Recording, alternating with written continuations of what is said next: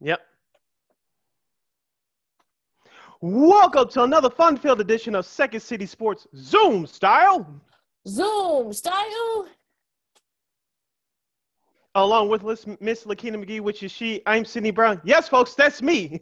You can follow yours truly on the Twitter and the IG at SidKid80. Once again, that's SidKid80. That's S-I-D-K-I-D-80. That's S-I-D-K-I-D-80. You can follow me at Keena McGee on the Twitter and at Keena underscore McGee on the IG. You can follow this podcast, Second City Sports, right here on YouTube first. Videos drop every Monday and every Friday. Once again, videos drop right here on YouTube every Monday and every Friday at WARR Media. Once again, at WARR Media right here on YouTube. Uh, podcast version of this program, the audio version for you simple folks at home. Mm-hmm. you can search for that at WARR on Anchor, which drops every Tuesday and Saturday. Once again, the audio version drops every Tuesday and Saturday at WARR on Anchor, which keeps you over to Spotify, iTunes, SoundCloud, Stitcher, Google Play, and that iHeartRadio app. We're available on all podcast platforms. Make sure you type in that search engine box W A R R on Anchor. You can go to our website, weareregalradio.com. That's W E A R E R E G A L radio.com. And you can follow us on all social media platforms.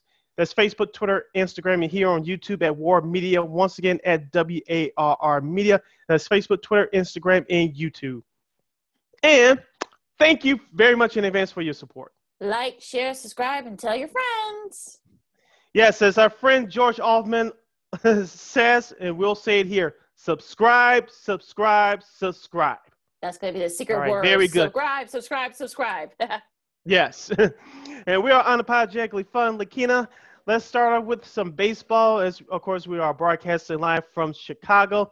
It was a good weekend for one team uh, the Chicago Cubs. We'll get to them in a few minutes, but I want to focus in on the Chicago White Sox. Uh, they did like I expected them to do. Of course, the makeup game was um, from the first series back in April was made up on Friday. Of course, the White Sox split the doubleheader with the Kansas City Royals. The Royals took the the second game on Saturday by the score of five to one. But Sunday's game was a classic as the White Sox came from behind to defeat the Kansas City Royals. Uh, thanks to Jose Abreu's heads up play off a wild pitch, scoring the game-winning run at home plate. The play was challenged, it was upheld, and the Sox uh, walked it off with a victory, splitting the four-game weekend series. Lakina, a couple of things that, that stood out to me. One, Jose Abreu, his leadership, uh, both on and off the field, should be uh, talked about more than what people get credit for. Of course, he was injured in that collision in the first game of the doubleheader uh, last Friday uh, with uh, Dozier of Kansas City. Dozier is now currently on the uh, injured list for the Royals. Jose Abreu didn't play in the second game on Friday, but came back on Saturday, scored the only run of the game with a home run. And then, of course, what happened on Sunday – uh, he got hit by a pitch in the bottom of the ninth inning in that in that comeback victory there, and then of course he scored the game-winning run off a wild pitch. Number two, uh, especially during that game on Saturday, I noticed that a whole lot of uh, White Sox players were pressing, especially Yermin Mercedes. Mm-hmm. But when you get down uh, like they were on Saturday, even though they didn't come back to win that game, you cannot get it all back with one long swing in the back. You had to manufacture runs. You had to uh, be aggressive, create chances on offense. And that's what happened on, on Sunday. Saturday, they didn't get it done, but Sunday, they got it done. Yermin Mercedes had a good game with, with two hits, including uh, the first hit of the bottom of the ninth inning, which created uh, the opportunity for the Sox to win the game. So those are two things that stuck out to me uh, with the White Sox series split uh, last weekend against KC. Well, like I said, I mean, we said it before, KC, even though they've kind of, you know, tapered off a bit since their hot start earlier in the season, mm-hmm. they were going to still be fit, and they were. I mean, they're, you know, they're, they're pitching, they're hitting, you know, yeah, they, they still got some guys out there that can, that can play. So, you know, of course, you know, the Royals are still going to be around for a little bit, you know, to kind of give all the teams in the AL Central fits now, as far as the game, now as far as the series is, concerned, I mean, you know, Abreu may or may not have been tagged. Who knows? I mean, people say he might have been tagged. Some people say that he wasn't. So that's a that's a whole nother that's a story for a whole nother podcast. But look, you know, they split the series, mm-hmm. you know, because if they had lost, if the if the Sox had lost that game, that they you know the Royals would have won the series. So the Sox were able to come mm-hmm. back and came back, I should say, and get the split. And so you know, they're you know, look, I mean, they, they did what you're supposed to do. I mean, they they got you know timely hitting. They got you know, they got on base. They played uh, long. They played short ball and long ball. You know, Abreu made that smart play going for the steal and that wild pitch. So mm-hmm. I think he was able to get the fundamentals, if you will. I think that sort of helped the White Sox sort of keep themselves in that game, and you know, it, it, you know, it ended up you know splitting the series with the Royals. So I, I, think, look, this is sort of one of those things where you you never know what's going to happen when you play your divisional foes. They have the Twins, you know. Sorry, on Monday they got you know they could kind of put like the throat, put their their their hand, you know, their foot in the throat of the uh, mm-hmm. of the Twins, if you will. So we'll, we'll, we'll see. I mean, look, I mean, you you saw what what the White Sox can do to win games, but then you also saw what the White Sox can do to lose games. So it's sort of mm-hmm. a yin yang, and I don't want to, you know, I don't want you know fans to freak out, but since they have so so you know so much expectations for this team this year, but you know, what I think look, I think this is still a team that's sort of a work in progress. You know, you have Mercedes doing his thing, you know, Brady doing his thing, Tim Anderson had some tightly hitting too, so that mm-hmm. that helps. So look, the pitching was pretty solid overall. You know, I know Rodon didn't have the best start on Saturday, but you know what? It, it's look, I, I think if you're if you're a White Sox fan, you're happy where you are right now. Uh, correction from what I said. Uh, uh, was uh, had the first hit at the ninth, in, ninth inning. You just brought him up, Tim Anderson. He actually had the first hit uh, in the ninth inning to start out that rally for the White Sox. I want to talk about the play before um, Jose Abreu scored that game-winning run. It was Yermin Mercedes who had that hit. Uh, he extended his strike zone, but he got it, the the hit out to right field. And Whit Merrifield, who's their Royal second baseman, he played right field, and he played Yermin Mercedes, uh, uh, not deep but shallow, and so he played the ball off a hop, and um, Yoan Moncada uh, circled around third, and he attempted to score the game-winning run. Of course, he was thrown out at home plate. I don't know. I think uh, the third base coach is Joe McEwing. I don't know if he put up the stop sign or not. Uh, I was trying to find the video. I didn't see it. If you saw saw something, Lakina, uh, uh, um, regarding that is concerned, please let me know. But uh, I thought it was a, a, bad play for uh, Yoan Moncada to try to score there. I, I get it, you try to uh, get uh, aggressive, but you got to know the situation. And Whit Merrifield uh, played it perfectly. He threw out Moncada at home play. I know Steve Stone on the White Sox broadcast pointed out very sharply on Sunday. This is your second baseman playing right field. Uh, Merrifield doesn't have the greatest arm, but uh, the defense that was uh, called for there. He played the ball off a, off a hop and, and, he threw it across to home play. That was a great play. Now, if Joe McEwing put up the stop sign and Yoan Moncada ignored him, that's on Moncada. But if Joe McEwing gave Moncada the, uh, the go ahead to try to score, that was a bad call.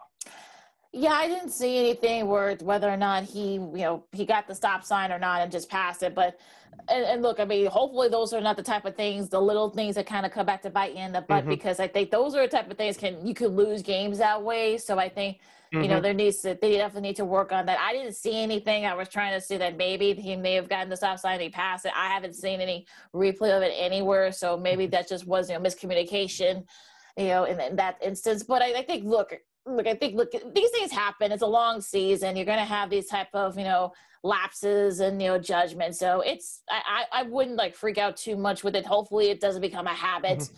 So I, I think I think he's okay, and they end up you know scoring. So I think it it, it went okay. I think so. I, I wouldn't freak out too much with that particular blunder because you know stuff like this is going to happen throughout the season.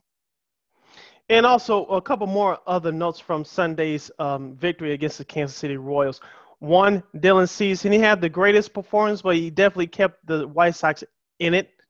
And so uh, he had the chance to get the win, but of course the bullpen decided to give it up again, even though they have improved over the last uh, few games. And number two, Jorge Soler, I believe it was in about the top of the fifth or the top of the sixth inning.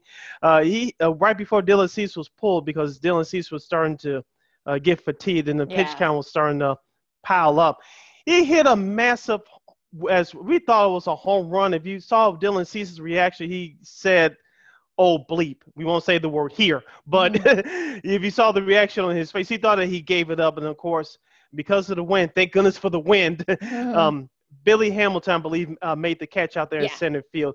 That ball just died right on the center field warning track.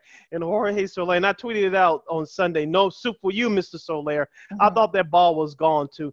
It took me back to I don't think I don't know if you remember this, Lakina, but it took me back to 2005. And of course, people said that the White Sox had the quote unquote worst September uh, of a championship team. Remember those 2000 New York Yankees? They only won three games um, in September during that year, but they won the World Series. Thank you very much. The White Sox actually in September 05 started 7 0 before they quote unquote struggled there, even though they won the division. Of course, they won the whole thing. But uh, I remember watching a game against the Anaheim Angels, who they were defeating the ALCS. Um, this was back, of course, during September during the regular season. Vladimir Guerrero, who's now a Hall of Famer, his son's doing a hell of a job, by the way, for Toronto. Mm-hmm. Um, Vladimir Guerrero, if you if you guys watched his career, even through his early years with Montreal, when he hit the ball it was so monstrous. But uh, watching uh, Vladimir, this is when he was with the Angels, and they were playing at Sox Park. Now I remember watching this on TV. He Vladimir hit a ball about a mile. I thought this is going 30 rows deep. What ended up happening was it bounced off the wall. He had a and he had a, ended up with a double. And I said Jorge Soler's out um, last mm-hmm. Sunday reminded me of Vladimir Guerrero's back with the Anaheim Angels back in September of 05 against the White Sox at Sox Park.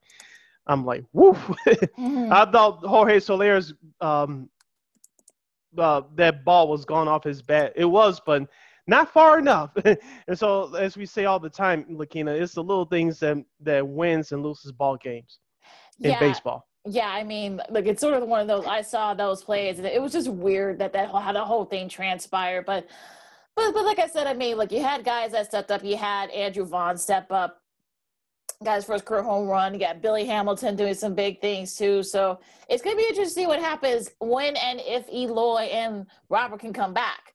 That's gonna be the key. So we'll look. I guess if you're Tony La Russa, that's that's kind of a good problem to have, I guess, because you got so much depth in that you know outfield. So I, I, think it's going to be very interesting to see, you know, if especially if Vaughn and Hamilton and guys like that continue to produce, and Madrigal, you know, does it have all of White Sox, you know, fandom mad at him? You know, maybe now they're happy with him now. So, you know, hopefully they don't go back to you know being mad at him. But uh, yeah, I'll be interested to see if you know how long that lasts. I mean, can they keep it up? Can you know Hamilton and Vaughn keep it up because of the fact that there's you know is they're going to be doing this for a while?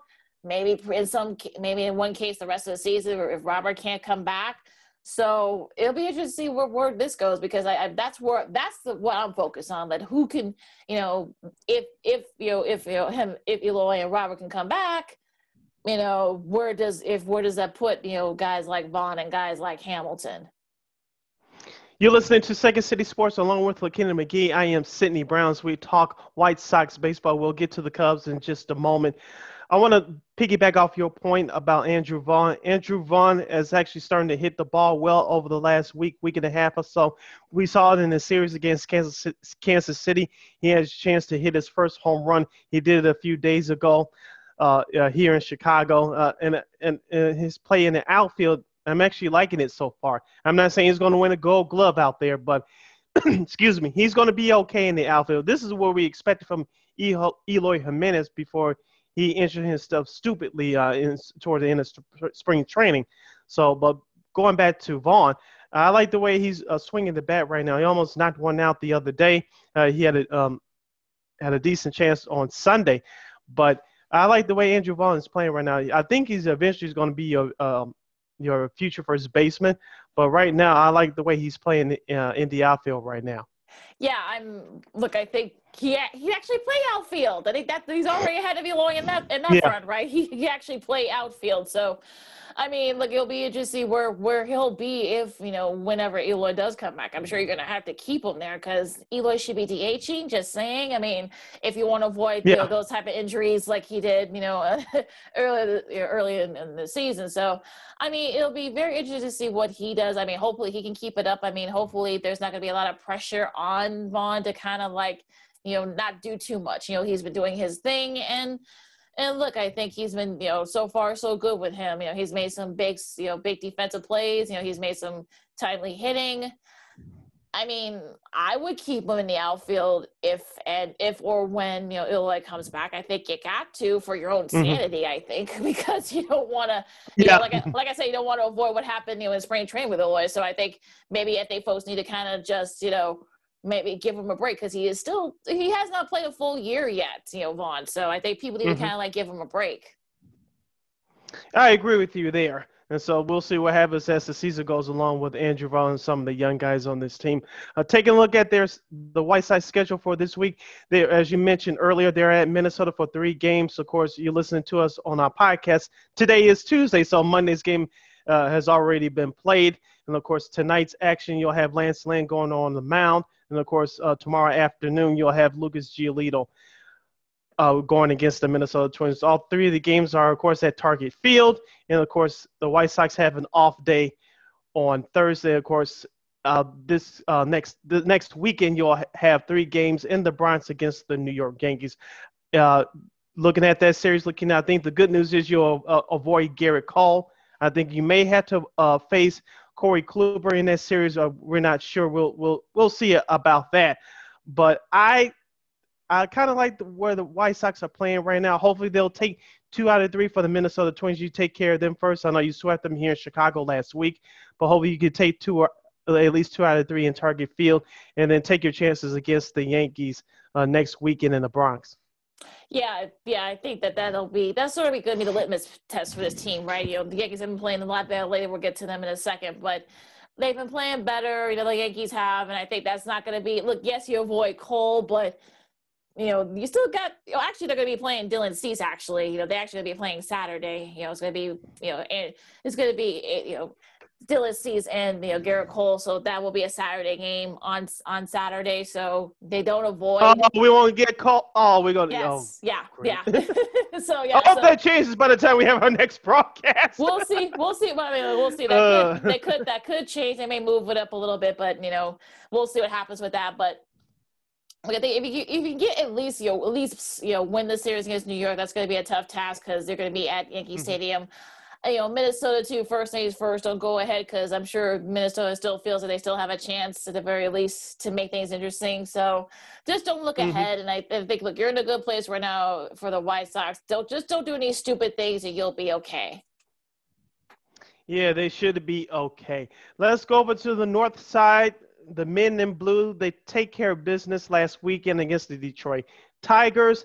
They lose Saturday's game nine to eight in ten innings, but they won Friday's game four to two, and last Sunday's game in dominating fashion five to one. A Couple of things that, that stood out to me, Lakina, is the starting pitching. Jake Arrieta came back from the injury list uh, last Friday. He looked good. Um, Craig Kimbrel had his seventh save of the season. And so the the Cubs did enough just to uh, win the game. Of course, last Saturday the uh, the bats came out for the Cubs, but they just couldn't hang on uh, as the Tigers won in extra innings. And of course, last Sunday uh, they did enough uh, to dominate the Tigers five to one. Kyle Hendricks, this is the best he's looked all year. He had eight innings. He gave up eight hits, but he also struck out eight as well. So uh, I I was going to bring up the. I think I brought up the question on this. Yeah, yeah, I brought up the question on this show about a week or so ago. Do you skip him in the rotation to and give him a quote unquote uh, skip a start? And is and that do you see? Can you see that if that would help him out? But he said no. what he, what he did um, this past Sunday on the mound at Detroit. Uh, hopefully, it's an encouraging sign for him to turn things around. Well, and like I said before, I think I think this is the time of year where we get to see the Kyle Hendricks that we know and love, and we saw that on Sunday. You know, yeah, he gave eight hits, but you know what? They were able to kind of get out of some jams, and you know, some they had some defensive plays too. So I think that helped mm-hmm. him and his confidence. They probably probably should have swept Detroit. You know, of course, the mm-hmm. pitching, mm-hmm. the middle relief pitching, kind of killed them there, and you know, they were unfortunately, you know, Kimbrel, you know, got away from a little bit with the you know the second base rule and such. You know, it's all the second base rule after after nine innings. That's usually like it's one of those two full rules that you know you like mm-hmm. it when it's when it you know when it works for you, but then you know you hate it when it works against you. So that's that's of course that's what happens with that particular rule. But look, you know, they were able to come back and you know you know, Ken, you know, Hendricks dominated. They were able to, you know, win that game and win the series. And look, this is sort of when look, they're still right there in the NL NL Central, I should say. So that's you know, they're kind of right there. They have a, you know, a tough four game series against Washington.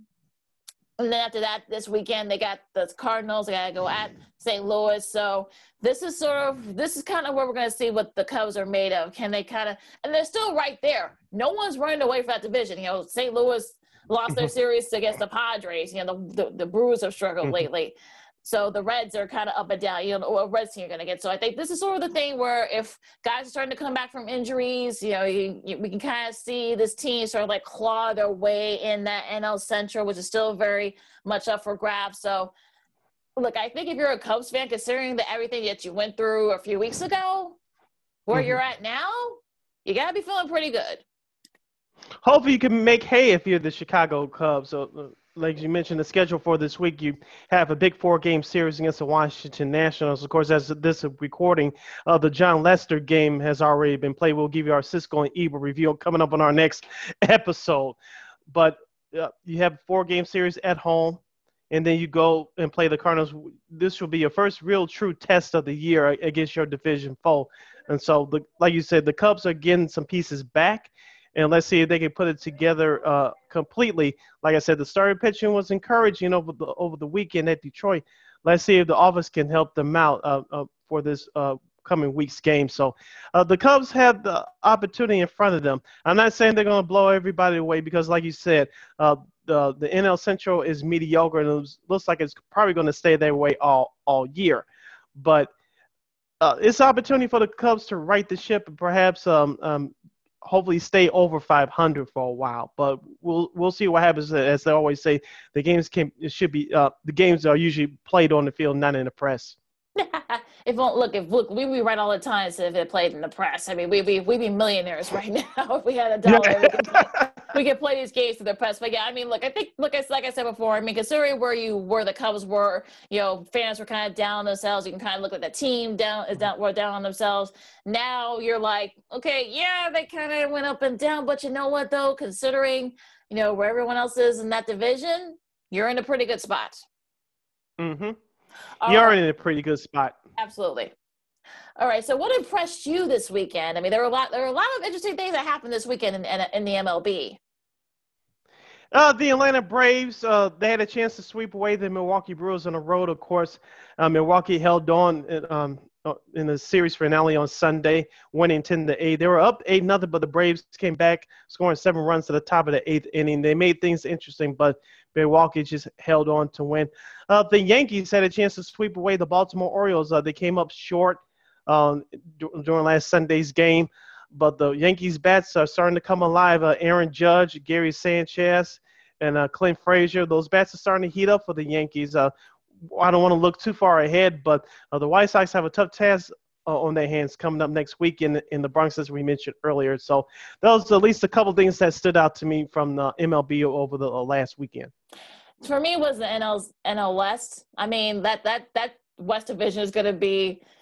It's going to come down to the wire, I think. And I know it's still very early. We're not even halfway through the season yet, but I think it's starting to look like, you know, San Fran They've been up and down lately. You know, the Padres, they swept their series against the Cardinals. The Dodgers have had are having a lot of injury issues, so they've had their struggles. So it's probably going to be between those three. Now, like I said, I think the Giants are going to, you know, filter out. I think it's going to mm-hmm. end up mm-hmm. being between the Padres and the Dodgers in the end. So hopefully, you know, Dodgers get a lot of their guys back, and hopefully they can, you know, get back to kind of being that do- dominant Dodgers team like we all saw. Another thing for me is like the NL we, the NL East. I mean, it's just like the Phillies are having problems because apparently they can't field. you know, there's like, and, you know, Joe Girardi is about to lose his mind over it. So, you know, that that's a that's a whole other thing. The Mets have lost three in a row. You know, the the you know you talked about the Braves earlier. Um, the Marlins are starting to are trying to hang on, and so are the Nationals. They've had their struggles. So mm-hmm. that that NL East, and the next to the NL Central is pretty. it's pretty. Yeah, there's mm-hmm. a log jam there, safe to say. So I don't know. Houston, Houston has looked good. They've won three. They've won six in a row. I should say as of this mm-hmm. recording. They're quietly getting back up there as one yeah. of the top teams in the American League. They're hitting. They've been pitching well lately. They've been hitting very well lately. So, actually, I would say that whole that that top that top three in the in the West. I mean, the, the A's have been playing well. The Mariners are hanging on to. They have a young, scrappy team. So. Mm-hmm look, I think they beat Justin Bieber on Sunday. yes, they did. Justin Bieber. I'm sure he loves. I'm oh, sorry, Shane Bieber. Good grief. Well, no, well, well, look, I no mean, pun intended, folks. well, no, look, I mean, I'm sure he can. Pro- I'm sure. Look, he'll probably take being called Justin. I think maybe. I don't know. I don't know. We got to ask, that Shane that. But, but, but, but anyway. But, but still, I mean, on a serious note, though, I mean, look, the West and the AL East. I mean, though, those are like there's going to be a, a big battle for the at least for the next month or so. Yeah, going back to the AL West, I did check out some of the other series. Of course, Oakland took care of Minnesota, winning two out of three in Target Field. Of course, Saturday's game they gave away. I watched the majority of that game. Of course, you mentioned the Astros, but the Anaheim Angels looked good at Boston over the weekend, mm-hmm. and they took the series finale last Sunday, six to five. Uh, given uh, the way that the Angels have been in the news lately, the, the way they quote unquote handled the Albert Pujols release, he's signed by the by the Dodgers to a minor league deal. By the way, I called so, it. I called yeah, that. you did. You did. I did. Yeah. You did. So and they we'll see too. what happens there. Yeah, we'll see what happens there. But uh, Anaheim is starting to look good. Do I will I take them as uh, seriously as a playoff contender? That's that remains to be seen. So uh, the AL West is very interesting right now. I think you could say it's a little bit better than the NL Central. well, yeah, I think pretty, I think pretty much every and, and NL East too. I mean, that's that that doesn't look it's a pretty good division yeah. either.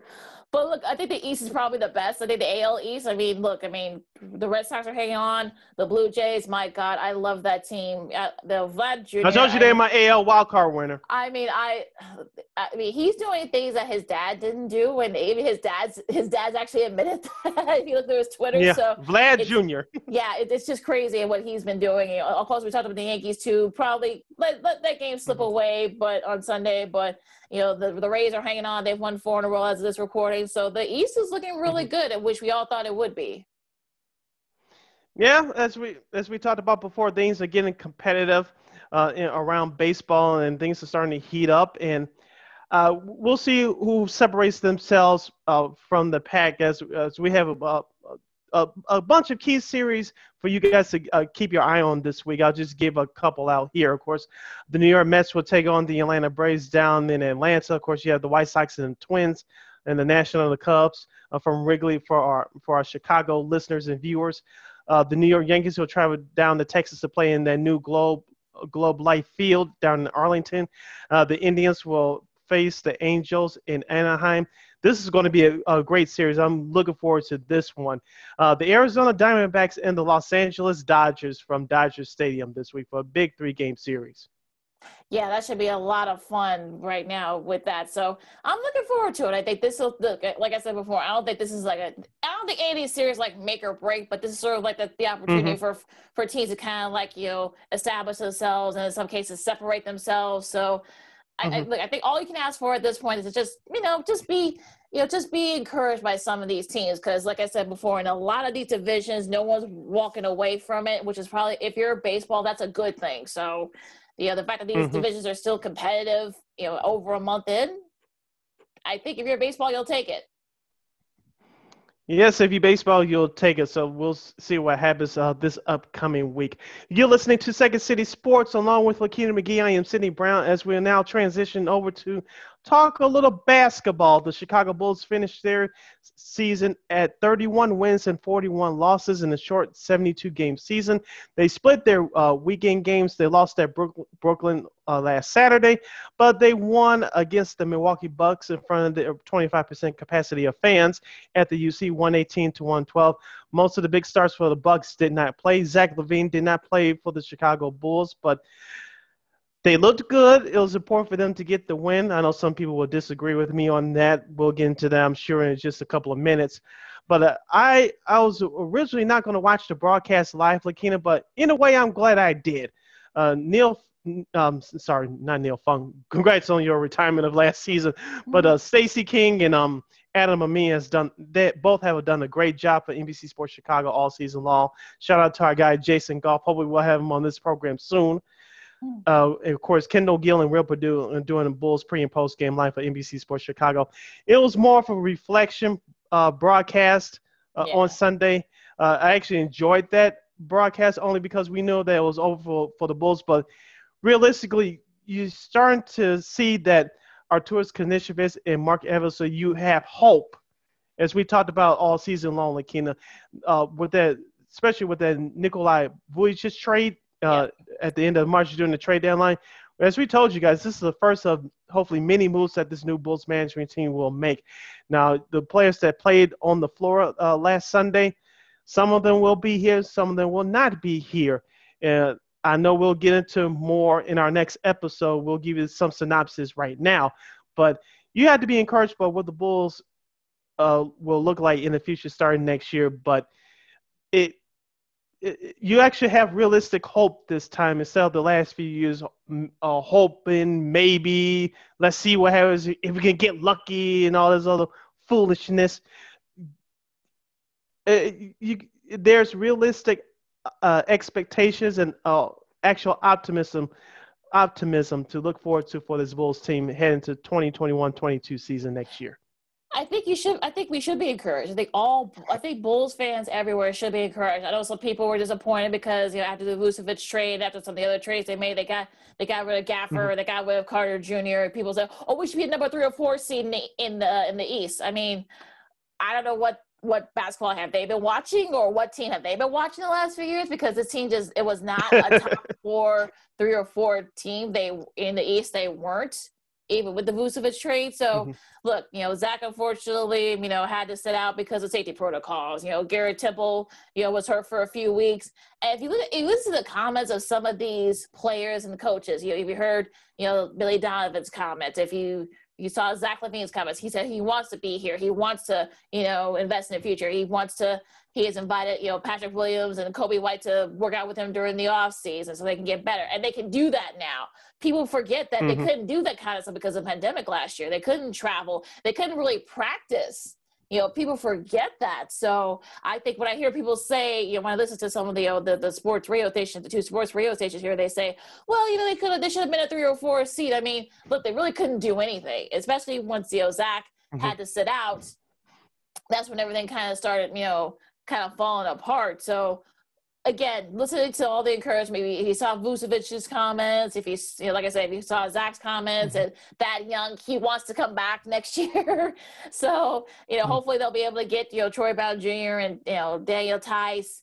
I mean, I'm, I'm hoping that they can, you know, that they'll be able to keep some of these guys because, look, I think we can safely say that Felicio and Denzel and Lauri probably are all going to be gone bye bye um, you know, go yeah. away. Where are the go, going away parties at? Let, let, let's throw a go away party. You know, go, bye, say bye bye to them. Um, you know, they're gonna have some money in the cap. You know, we'll see if they if they hit gold with the top. If they end up in the top four, we'll look if they get that pick from Orlando. So look, I, a lot of things can happen, and I think look, the good news is that look, you know, AK said, look, I'm not finished. They they both both mm-hmm. he and Mark Evans said that we're not finished. We still got a lot of moves to make, so we'll see what they can do. What you like from this Bulls management team? We talked about it all season long, Lakina. Bad boys move in silence. I don't want to hear from them, nothing personal, but unless they're actually close to making a deal or actually made a deal, that's where I want to hear from them, and that and that's fine by me. I don't want them to go attention whoring, excuse my language, but mm. uh, go around just uh, talking just to be talking. That that that does nobody any good.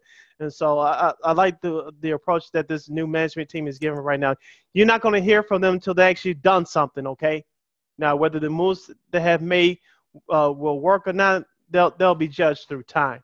But you, as I mentioned before, you you there are some realistic expectations for this Bulls team next year, and there are your if you have hopeful uh, optimism for next year, that's real. So embrace that, folks. And uh, this new management team was brought in here to turn things around. They're on an early process of, of doing that. Whether they get the top four pick or not, I'm not banking on it but they happen to get it, so be it. I heard one person earlier today said they should trade that pick if, uh, if it ends in the, in the top four.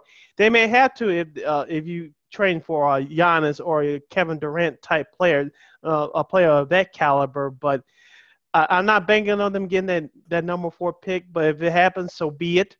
But uh, there's still, as you mentioned, there's still a lot of work to be done. And, and going through this roster, there's going to be at least three to four players that are not going to be here next year. Probably more, but at least three to four. But uh, we'll go through the uh, through the roster right now. Uh, Daniel Theis, I, I, talked about him on, on the show before. Uh, he's the only person uh, on the roster, period, especially the only big man on the roster that brought some intensity on the defensive end, especially mm-hmm. uh, in the paint. That's something the Bulls have been lacking for years. Yeah. And Daniel Theis gave that to you. I know he extended his range and shot a couple three point shots, which is cool, but I need him to play defense and control the play, and he did that. Yeah. And I'm just worried that uh, the market is going to slightly overpay him uh, due to the Bulls' uh, salary cap situation.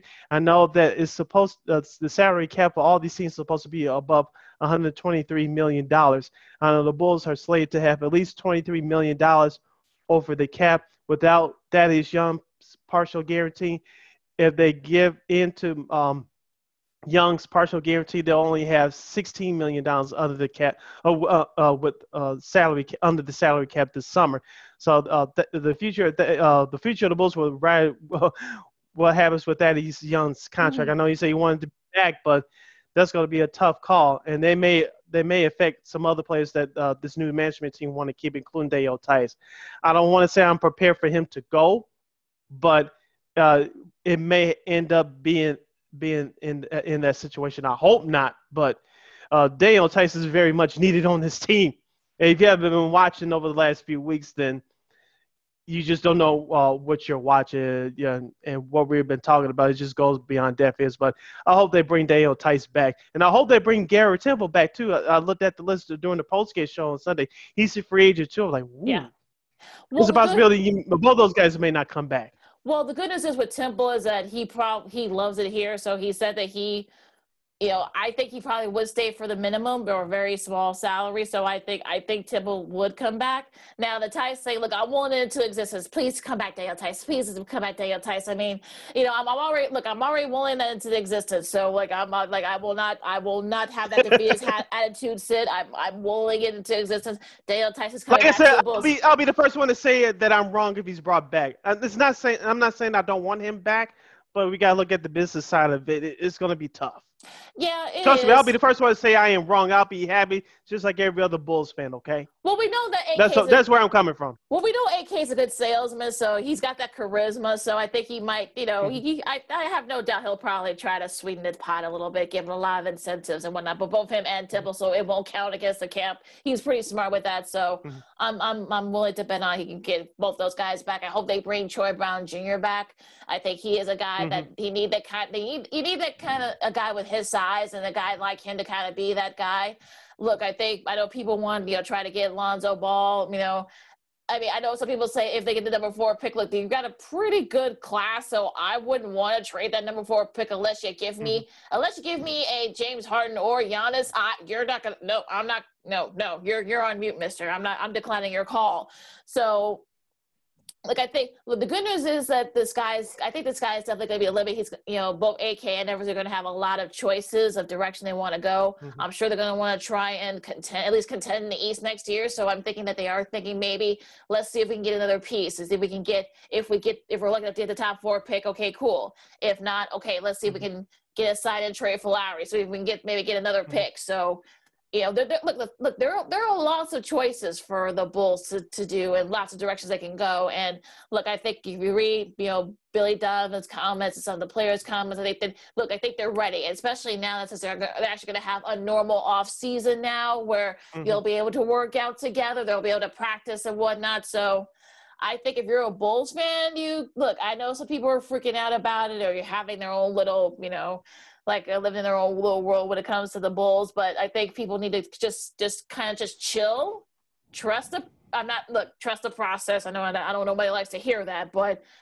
I think just need to trust trust the journey. I should say trust the journey. That that they that's probably the best way to go.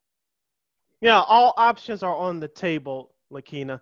And I was thinking about this last night hopefully that AK and Mark Eversley don't repeat the same sins as the last regime Garpax, uh, falling in love too much with their players that they didn't want to trade them or overvalue them trying to uh, jip another franchise. And, and, that you know that model does not work. It'll never work. So uh, those uh, scouts and gms across the league see the same stuff that we see. And so you can't cannot fool anybody. I'm not saying this new management team is going to try to fool, fool anybody i don't get that sense here either but all options are on the table for uh, this new Bulls management team coming up this summer. I want to focus in on rookie Patrick Williams. He had a good year, And listening to the uh, broadcast from Sunday, Stacey King pointed this out uh, perfectly. Uh, I'm just paraphrasing here. Uh, that he wanted to see Patrick Williams work on his offensive game this summer, and I agree with him. I think the defense is going to come. Remember, folks, he's only 19 years old. He'll be 20 by the time training camp starts next September, early October. Uh, I want to see Patrick Williams, especially with his size. This is Stacey King from the broadcast on Sunday. I want to see Patrick Williams uh, work on his game this summer, especially uh, in the post where he's six nine. He can uh, take guys that are six five and under defending him. And I said, yeah, I could see Patrick Williams not become a 20 point scorer overnight. I know some people could compare him to Kawhi Leonard. Maybe he'll eventually get there, but right now he still has to work on his offensive game. The defense is going to um, improve. I, I'm hopeful in that.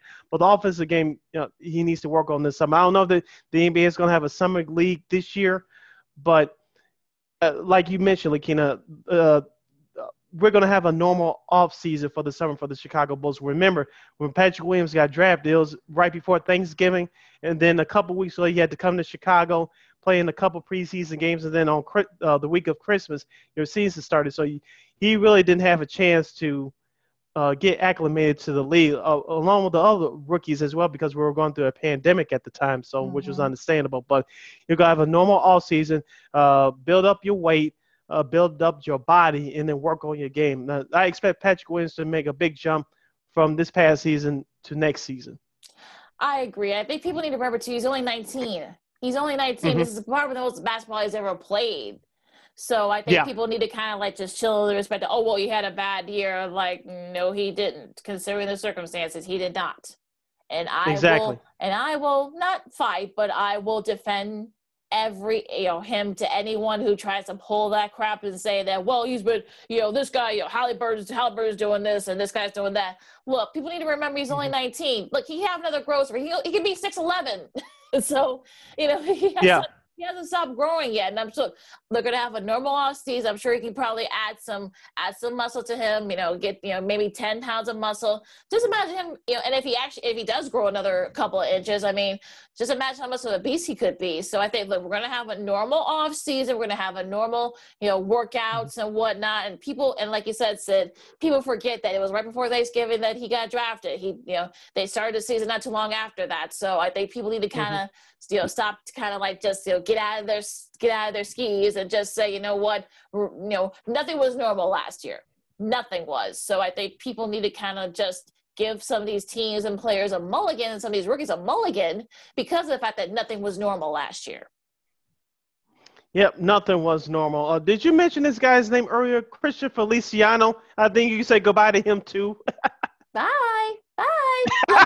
Look, yo, look, look, four, look, four year, look, four years and thirty-two million dollars. That's that's how, that's what his contract was.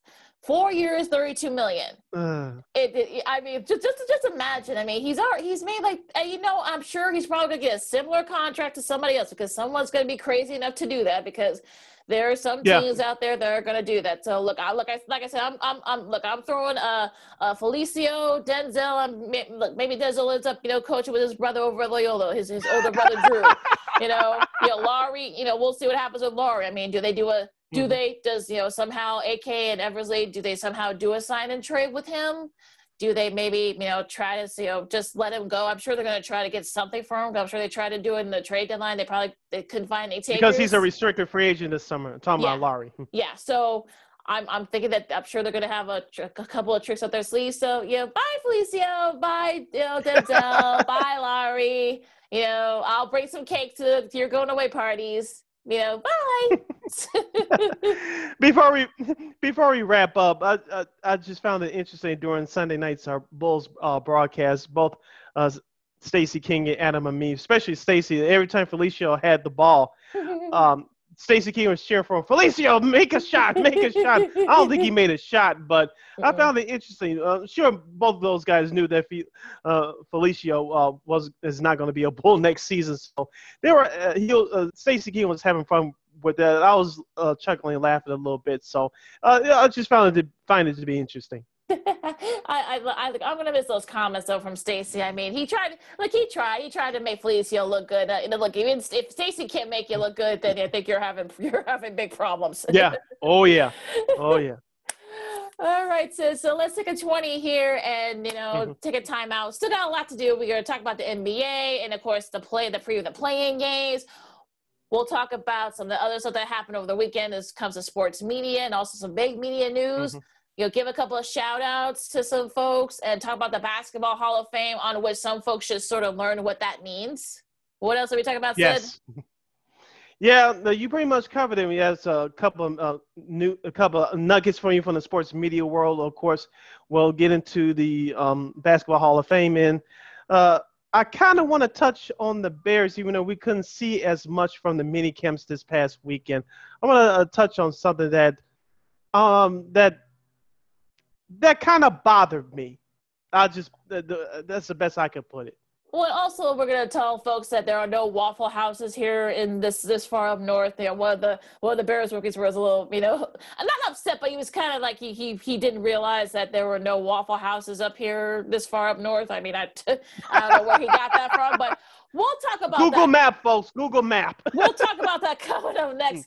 You got we got a lot to talk about and more. So you listen to Second City Sports along with Sydney Brown. I'm Lakina McGee. We'll see you on the flip side.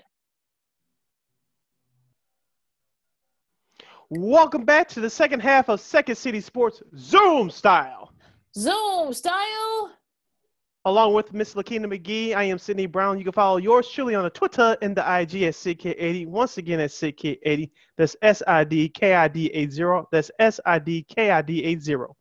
You can follow me at Keena McGee on the Twitter and at underscore McGee on the IG. You can follow this podcast, Second City Sports, first right here on YouTube at WARR Media. Video drops every Monday and Friday. Once again, the video drops every Monday and Friday right here on YouTube at WARR Media. Once again, at WARR Media. You can find our podcast uh, at WARR on Anchor, which drops every Tuesday and Saturday. Once again, every Tuesday and Saturday, the audio version drops at WARR on Anchor, which kicks you over to Spotify, iTunes, SoundCloud, Stitcher, Google Play, and that iHeartRadio app. We're available on all podcast platforms. Just type in that search engine box W A R R on Anchor. And you can go to our website, wearerigoradio.com. And you can follow us on all social media platforms Facebook, Twitter, Instagram, and here on YouTube at WARR Media. Once again, at W A R R Media. That's Facebook, Twitter, Instagram, and YouTube. And thank you very much in advance for your support. Like, share, subscribe, and tell your friends. Let's kick off the second segment. Lakina, we're going to the, the broader NBA. The regular season has concluded. Uh, the play-in tournament games for both the Western and the Eastern Conference starts tonight.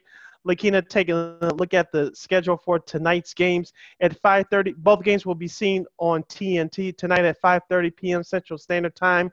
Is the Charlotte Hornets traveling to Indiana to face the Pacers in the 9-10 matchup, and then in prime time at 8 o'clock We'll have the the Washington Wizards, the number eight seed, taking on the Boston Celtics, the number seven seed.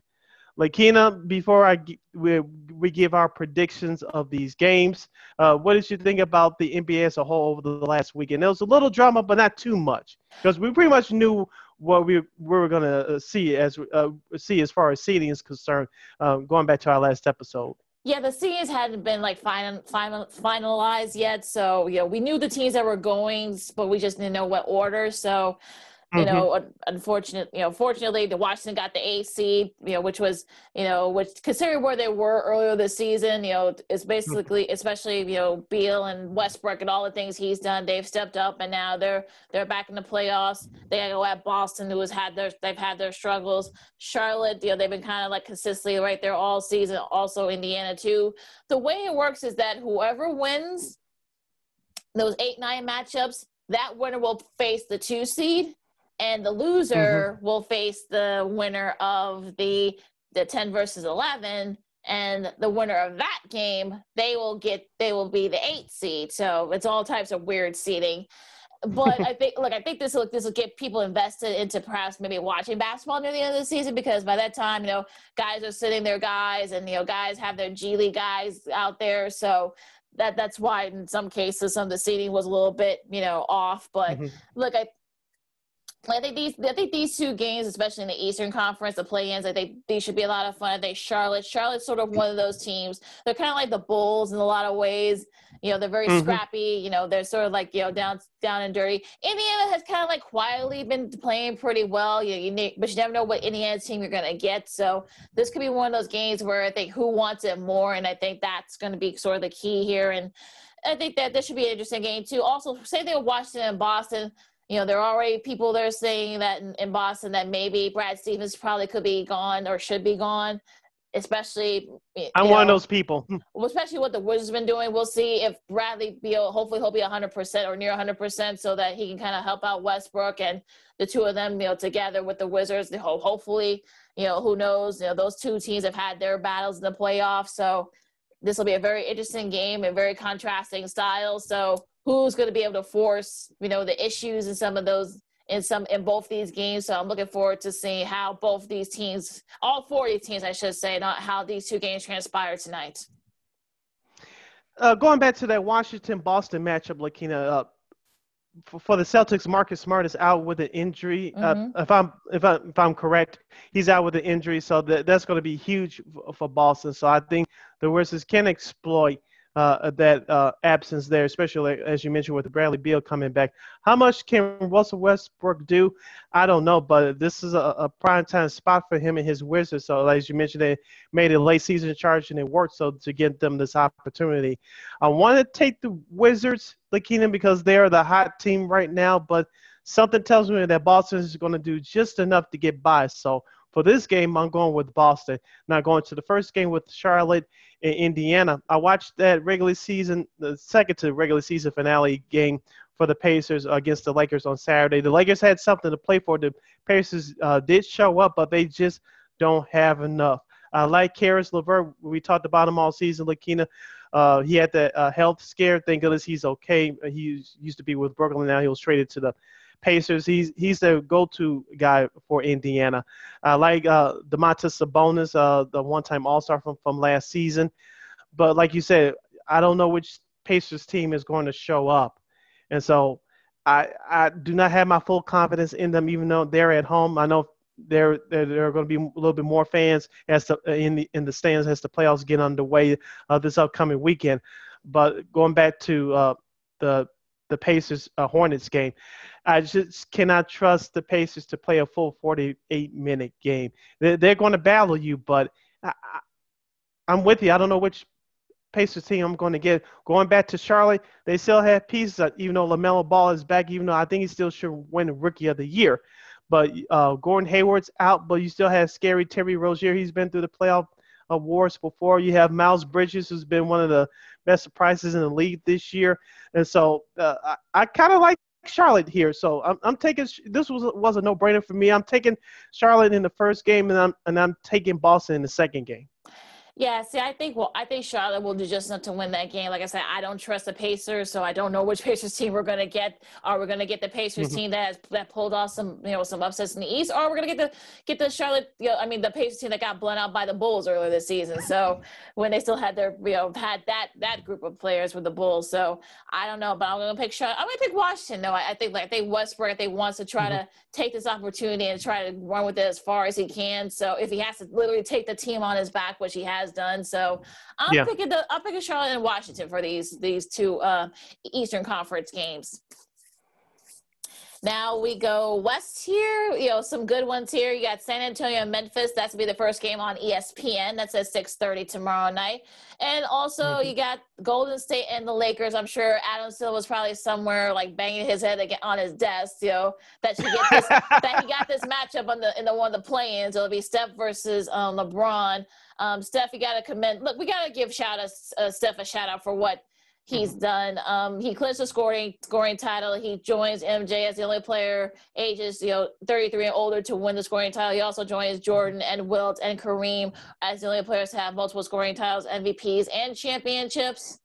But I don't think that's going to be enough. I think the Lakers. I think they're on a mission. I think they got all their guys back. I think the Lakers will win this game. I think that Wilson you know, goes into play the winner of the San Antonio Memphis game. I have no clue what's going to happen. This is sort of one of those coin flip coin flip games, you know, right? I mean, look, San Antonio. I mean, look, they didn't have Pop, mm-hmm. you know, this weekend because he was at the Hall of Fame. So, but he'll be back. Mm-hmm. Um, Memphis, you know, Ja Morant, he's going to get his first, you know, taste of playoff experience. So we'll see how. Remember, they're in the play-in tournament last year in the bubble. They lost yeah. to Portland. Uh, uh, in the yeah. last game before the playoffs. Yeah, they did. So that I, am sure this is this going to be seeing this opportunity there too. So I'm looking forward to this. This is going to be one of those t- toss-ups. I really I don't know where to go. Where do you think? Um, going back to the first game between Memphis and San Antonio, I know it's a home game for the Grizzlies. Uh, you mentioned it, it is a toss-up, but I'm giving the edge to the Spurs only because of their head coach Gregg Popovich. As we talked about, even during the All Star break, Lakina, we had our All Star break um, re, um, midseason show. San Antonio, for some reason, they, they, even though they let go of LaMarcus Aldridge right after the All Star break, they still have enough players on their roster to uh, to make sure that they are competitive. You had to give head coach Gregg Popovich uh, major credit for that. You still have Rudy Gay. You still have Walker, the, the young veteran, and, and you still have uh, some of the other guys like Patty Mills, who's been on their championship teams in, in recent uh, memory. So you still have key veterans that they know how to get it done when it's time to get it done. Memphis, Ja Morant has been an exciting young talent all year long. I know you have Jonas Valanciunas, the former Toronto Raptor. I know he finished the year top five in rebounds mm-hmm. uh, in the league this year. So, and I know they have Dillon Brooks over there as well. So uh, Memphis has a nice squad. They're still young, and they still need a couple more big pieces, but – uh, if I had to make a, a, prediction, which we will, which I will, I'm, I'm going with San Antonio. It may be an upset on paper, but it won't be that much of an upset if the Spurs win it. So I'm going with San Antonio in the first game.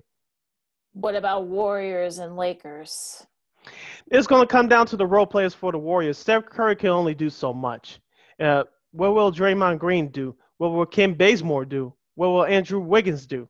Whether some of the other uh, young guys will do, uh, especially if Steph Curry struggles. Who's going to step in and step up for the Warriors to take on that scoring load? Who's going to help out Steph Curry? We just don't know. Will it be a competitive game? Yes. But on the flip side for the Lakers, uh, they still have uh, Nicky nagging injuries right now. Will LeBron James and Anthony Davis can they get through uh, a, a, game without being banged against the wall, sort of, you know, so to speak? Uh, will they get through a game without being nicked up? Th- that's the question. I know Dennis Schroeder uh, returned on Sunday uh, at, in their regular season finale game at New Orleans. He looked okay. Let's see if he, he can step up. Let's see about Alex Caruso, Talen Horton Tucker if he decides to uh, get some action. So I, I think the Lakers have enough as long as they don't suffer any more uh, setbacks in terms of injuries and have the Lakers winning this game.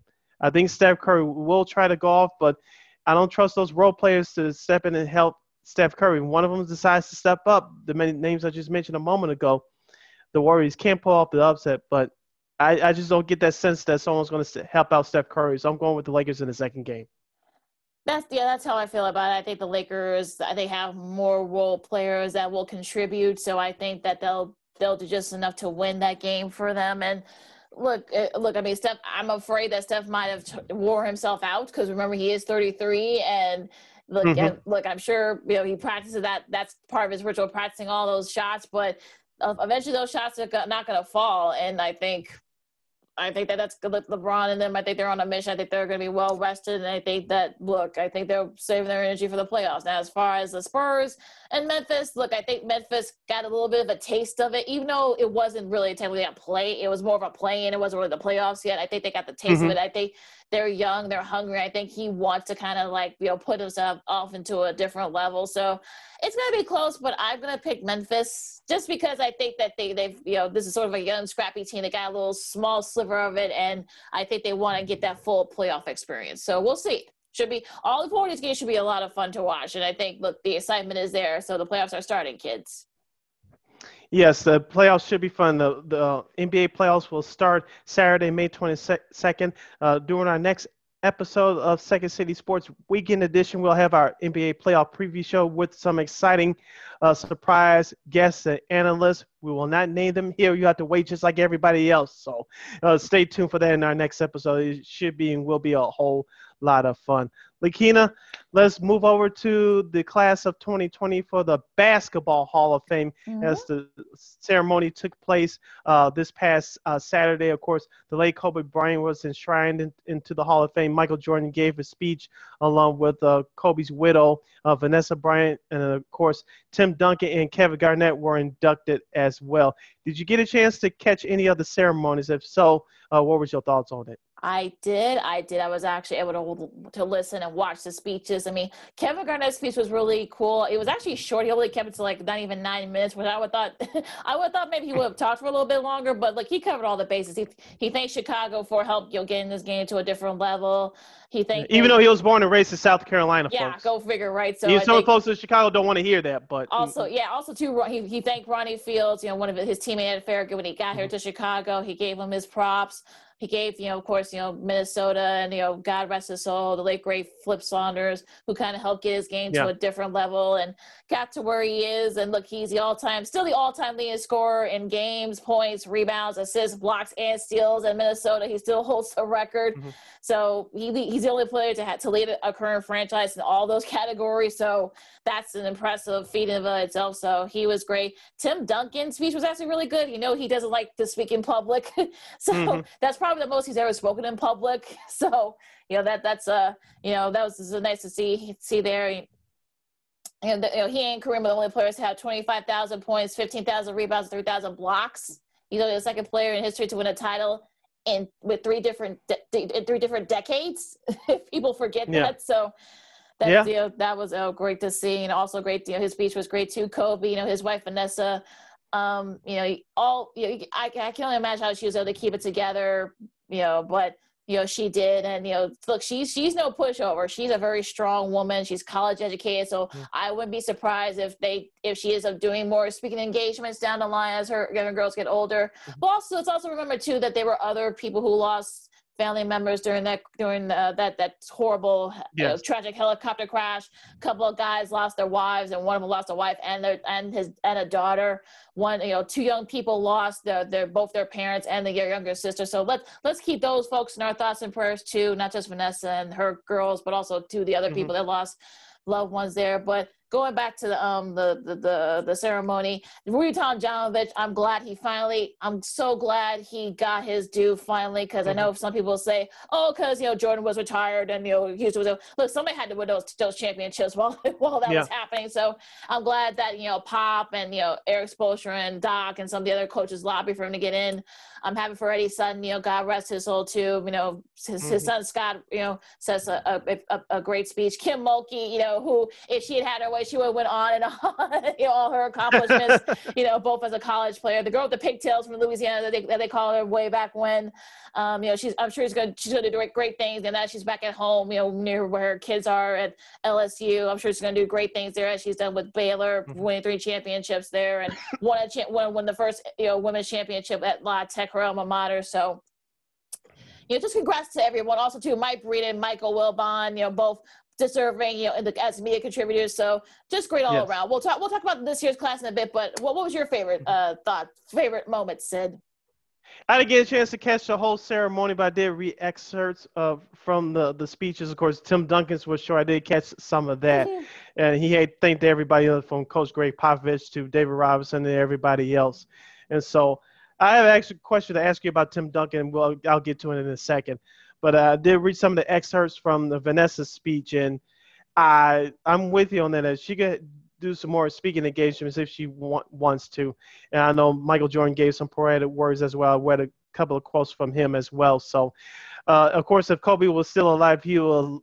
He, of course, he would have gave a great speech in his own right, obviously. But I think he would have been proud of both uh, Mr. Jordan and his uh, wife, Vanessa, yeah. um, speaking in his honor also too you can catch those on youtube though so in case if you didn't miss any of the speeches they're all on youtube. Yes, so exactly. on their on their official um, basketball hall of fame website um, official basketball hall of fame page on youtube so you can catch all the speeches so in case you guys missed it Yes. You're listening to Second City Sports along with Miss Lakina McGee. I am Sidney Browns. We talk about the Basketball Hall of Fame uh, ceremony from this past weekend from for uh, induction of the 2020 class.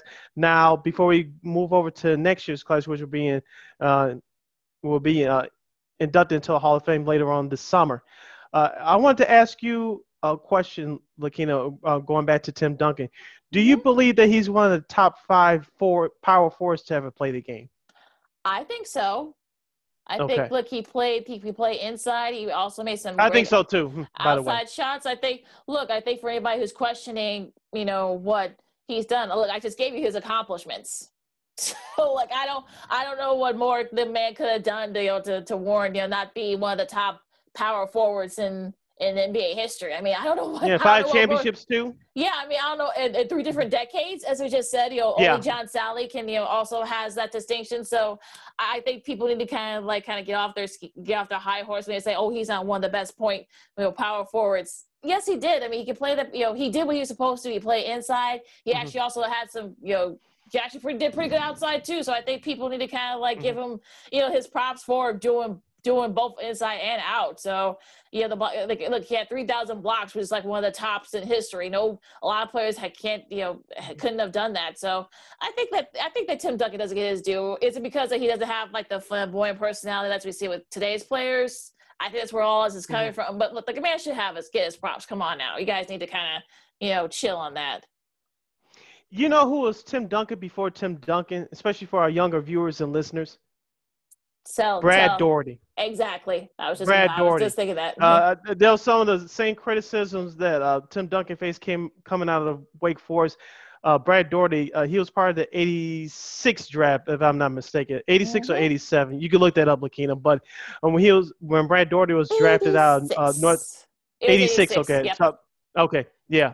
I was right the first time. Uh, in the 86 draft, people said that he was soft and uh, he wouldn't. Uh, I know the game was much different back then, but he was soft that he will never amount to anything. He's going to be a bust. Of course, that back injury cut his career short, unfortunately, as we got to the early the mid 90s, and so he was forced to retire. But uh, during his short tenure NBA career, Brad Daugherty was he was the stuff. I'm mm-hmm. keeping the language clean here, folks. Mm-hmm. But he was, I believe, a three-time or four-time All-Star, mm-hmm. and uh, he he was part he was part of that resurgence of the Cleveland Cavaliers in the late '80s into the early '90s. I know he missed, I believe, the '91 season uh, uh, due to I forgot what the injury was, but they the that Cavaliers team, you know, they were starting to get older. They came back in '92, of course, lost to Jordan and the Bulls in the conference finals there. But those Cleveland teams were uh, competitive teams with him, Mark Price, Larry Nance, of course, Hall of Fame coach Lenny Wilkens led that young squad. Of course, you had Craig Ehlo there as well as part of that core. You have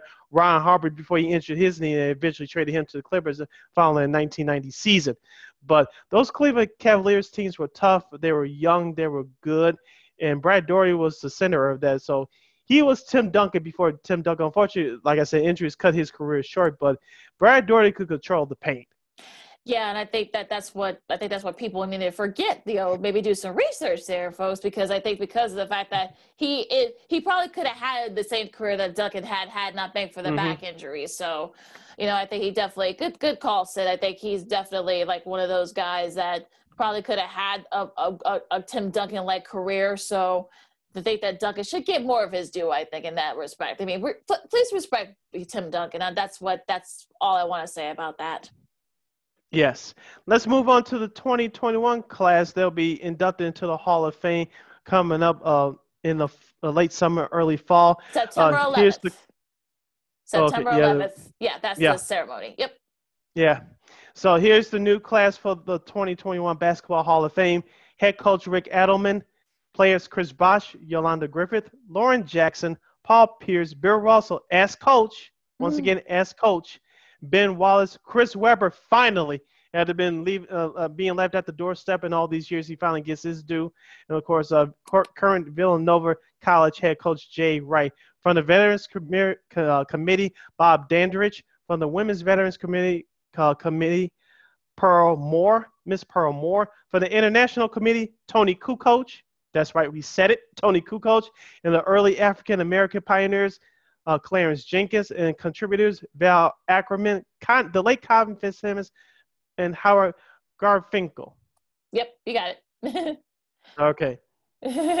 I know, yeah. But yeah uh, you had a little, you had a little um rant towards some Bulls fans regarding one Mr. Toni Kukoc. Congratulations to all uh, the uh, the nominees that are going in uh, this coming fall for the 2021 class for the Basketball Hall of Fame. Congrats to Toni Kukoc since we are here in Chicago, and he's going to get his just due along with everybody else on September 11th. He had a little rant uh, towards some Bulls fans that didn't like that choice and, and or didn't understand it.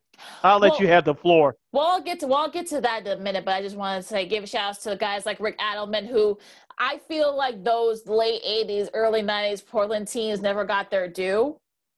I think, look, you had the Lakers teams that are getting that got that got older, you know, some injuries, and you know, and you know, with Magic and and you know, they They were right before the 93 Suns with Charles Barkley. yeah, so there, there was sort of like the, the sandwich, you know, sort of like that gap between Mhm. you know them and the uh, and those Phoenix teams I just mentioned. So I, I'm glad Rick Adelman is finally getting his props. Clyde Drek- Clyde Drexler was already in, so you know that's Mhm. that's also so you know shout out to him. Shout out to Jay Wright too. Has two championships. Has one of, like the top like you know current you know win win win percentage in all of college basketball. Could very well end up winning his third. I'm sure his you know his once we start you know getting into the college hoop season once again, but for next season. But I think he's very he very well could win his third one. I'm just saying. But uh, also to uh, Bill Russell, he got it as a player in 1975. So I know for people who say, wait, wait, didn't he already get? No, he's getting it because of his pioneering as a head coach. He won two championships as a head coach. People forget that. He was actually a player's coach for the first one that he won as a coach. In So he- 1969. Yep. Yep. So people forget about forget that. Um, Yolanda Yolanda Griffith, Chi-Town girl, um, finally Yes. getting her due into the Hall of Fame. One of the best, you know, female players back.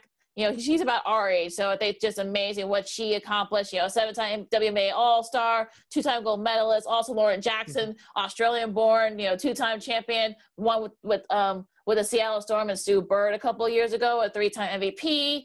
Um, also you mentioned some of the, the the contributors. Val Ackerman, who was a first first um, commissioner for the WNBA, is now the Big East commissioner, doing a great job there. Clarence Fats Jenkins, who, like you said, is one of the pioneers. You know, he was a captain of the legendary New York Rens, eight-time colored basketball world champion in the 20s and 30s. Remember, folks, back then, people forget that black players were not allowed to play in the NBA. Um, you know, in Mhm. professional basketball. Um, I'll I'll leave that alone. But you know, that's a great that you know he and others like Pearl Moore, you know, also you know something similar. You know, similar one of the first black coaches, female coaches. So you know, their accomplishments as well. So congrats to them. Um, the Toni Kukoc thing. I mean. We do this every year, Sid. It seems like people forget that it, it is it is the basketball Hall of Fame. It's not the Pro Basketball or NBA Hall of Fame. No, it's the Basketball Hall of Fame.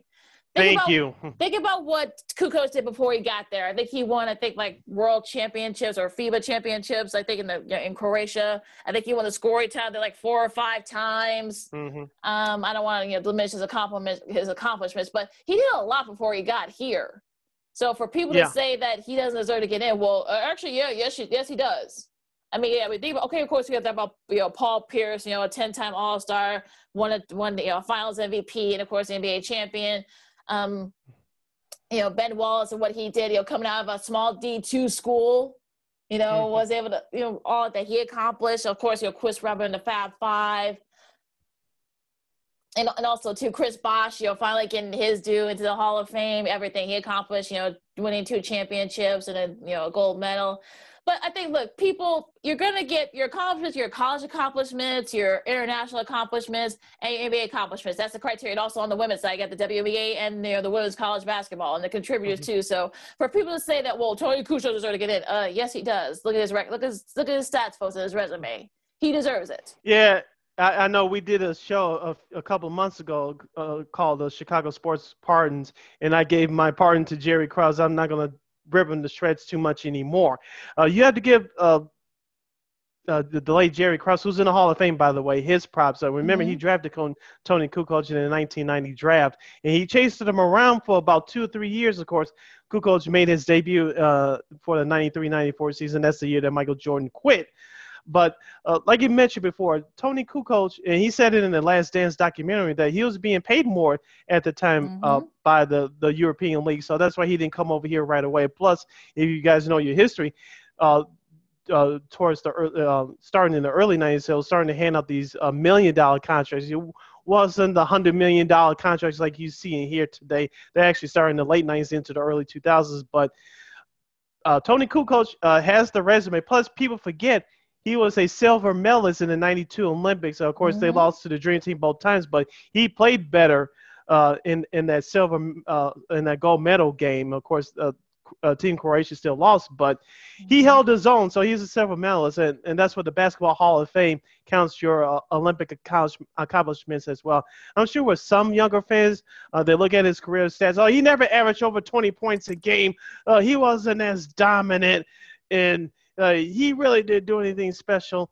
Shout out to our good friend uh, Dave Watson from the mm. Ball on Bulls podcast, mm. and I saw his um, his comments recently on the on the Ball on Bulls podcast right here on YouTube, and he said that Toni Kukoc is remember, especially in those last two championship years when Dennis Rodman was coming off the bench.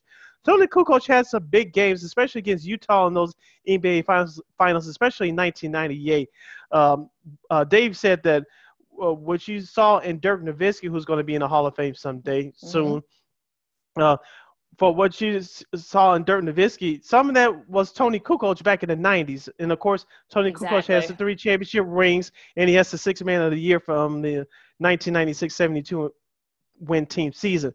But some of the stuff that you saw in Dirk Nowitzki's game, you saw in Toni Kukoc back in the 90s. So, yeah. and Toni Kukoc was the European Magic Johnson. That's one of the reasons why he got drafted. So, not only he could shoot the ball, he could pass the ball as well. You saw that when he was here with the Bulls. He was look. He was Dirk before Dirk was Dirk. Yes. People very similar. You know, height. You know, had he could shoot outside, he could shoot inside, he could pass. I, I, think look, I think it's just unfortunate that folks really think that they're kind they don't want to get out of their soapbox and expand their ideas of what a great mm-hmm. basketball player is.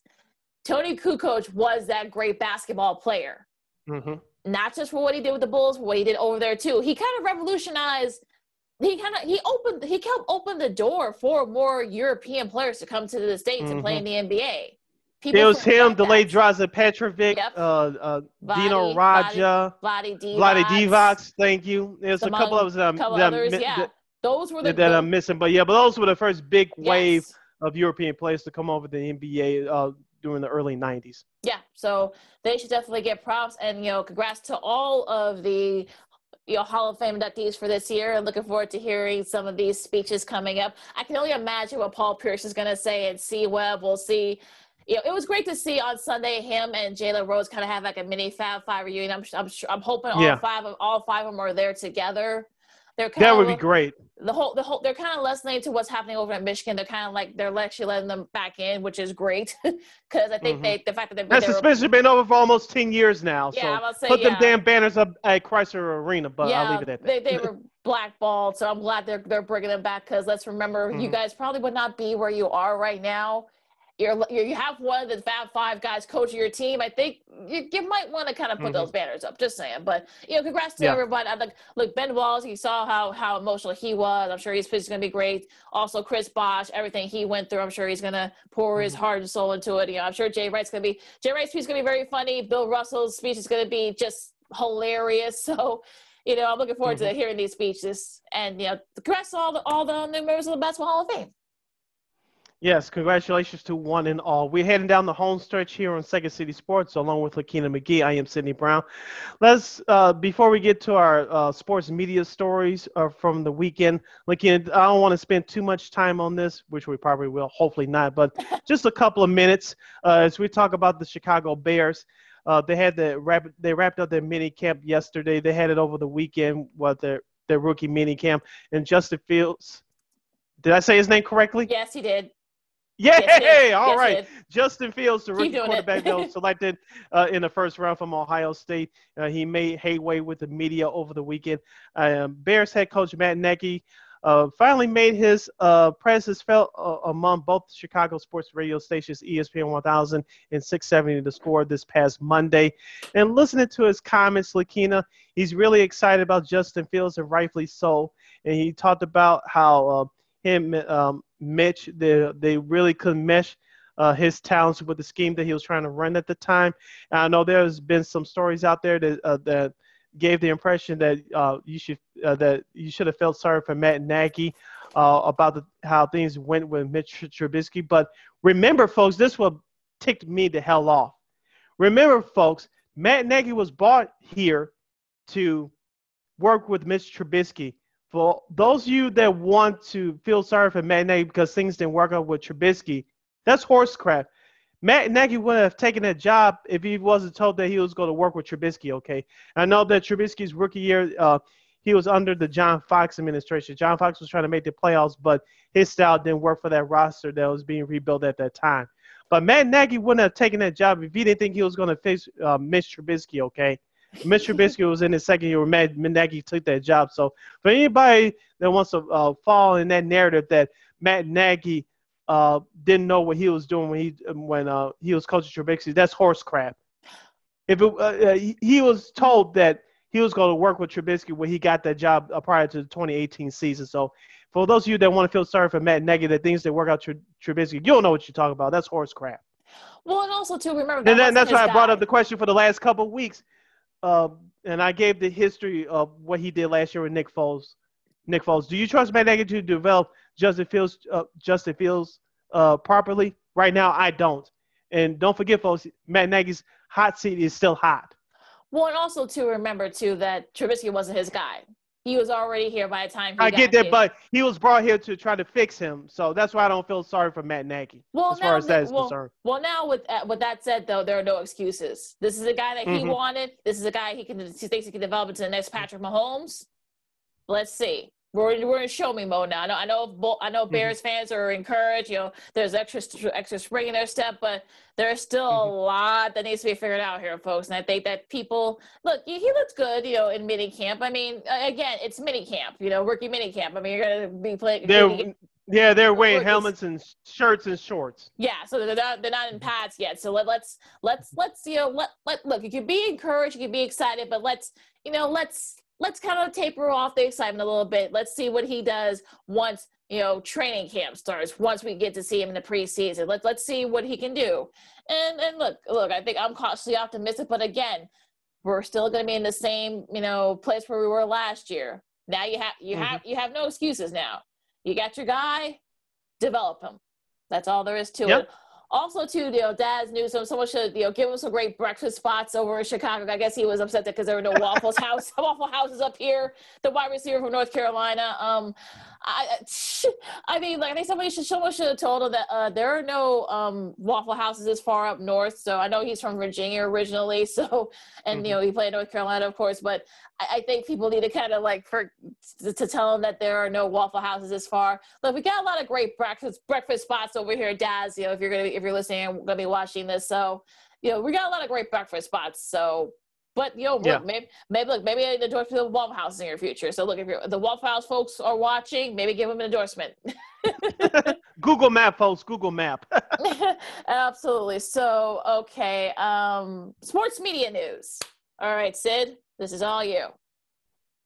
Uh, this comes to our friends from Awful Announcing. If this page can ever load up, uh, Fox Sports is planning on working on a, a documentary featuring uh, uh, their former broadcaster and former NFL head coach in everybody's only favorite uh, video game, uh, John Madden.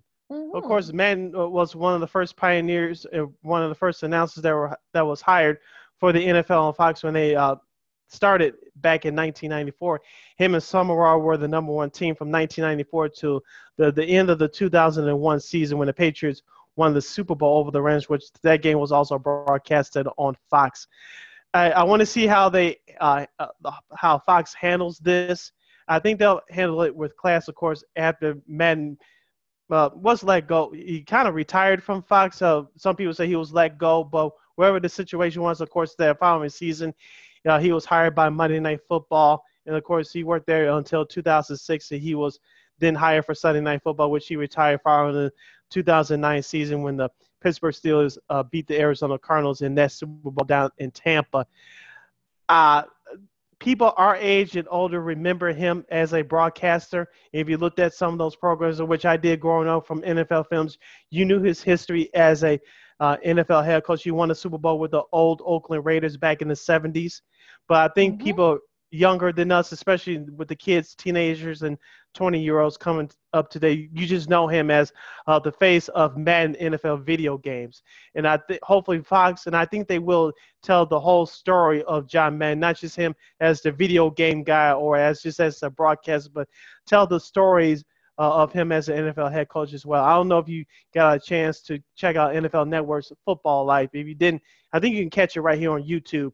Um, they did an episode featuring John Madden a few years ago, and they had celebrities like Ice Cube and others uh, NFL stars. They talked. To, uh, I think they did a decent job of going around uh, of the whole introspective of his career, not just as a broadcaster, but as a coach. And then, of course, they brought up the video games. They brought that up as well. They didn't focus too much on that, but I think they did a decent job as far as uh, bringing up the whole introspective of, of his uh, career. And so I'm interested to see what Fox does. Uh, we'll know uh, in the coming weeks when that documentary will be uh, shown. But I'm interested to see what Fox does here because he was one of the original guys hired to do games when the Fox uh, Sports premiered with football in 1994. Yeah, Tom Rinaldi is going to be doing the, uh, going to be narrating it. So I, I, I'm sure he's going to do, mm-hmm. you know, he'll make sure that they do right by Madden and everything else. I mean, he's not in the best of health right now, but you know, look, he's mm-hmm. still with us, which is great, and you know, hopefully we'll get to maybe you know share his stories from through his own words because I think that it is only fitting that you know it's only fair that we get to hear those you know stories through from tell it from his eyes and through his words. So I'm sure he's gonna you know share some great stories. You know, both him you know when he was coaching, you know, won a Super Bowl, to you know his long you know illustrious career you know, calling games, you know, with Pat Summerall, you know, also to God rest his soul, also to Al, you know, Al Michaels. He did it for mm-hmm. about a decade before he, you know, mm-hmm. went back to Fox. So um, I'm looking mm-hmm. forward to see how, how, I'm, look, I'm sure, you know, Fox is going to produce, I'm sure Tom Rinaldi is going to be narrating it. So I'm sure, I'm sure they'll do right by him. I'm sure, I'm sure he and his family will do, will kind of have a lot to do with developing this doc. So I'm hope, I'm, I'm, I'm, I'm, I'm going to go on a limb and say it's going to be pretty good. I think they'll do right by him.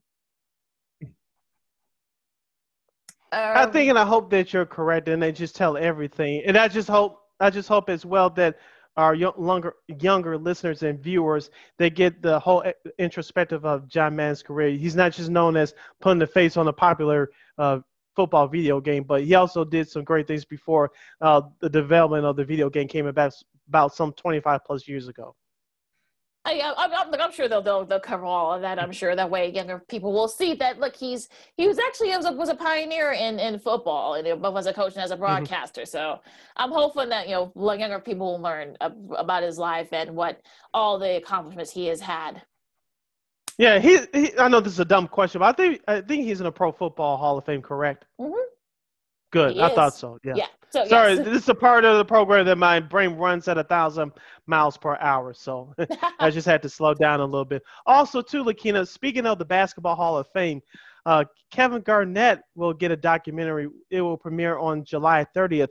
Uh, it, it will premiere on Showtime called Anything's Possible. I'm really looking forward to that one and yeah, and for what I've read, he had a lot to do with the development of this this doc. So mm-hmm. I have no doubt that he's going to make sure that they do it right. And look, I think, mm-hmm. look, I think that that that say that he did after the after the the Celtics won that championship, where he finally got his championship. I think when he did that interview mm-hmm. with Michelle Tafoya and said, "Look, anything's possible."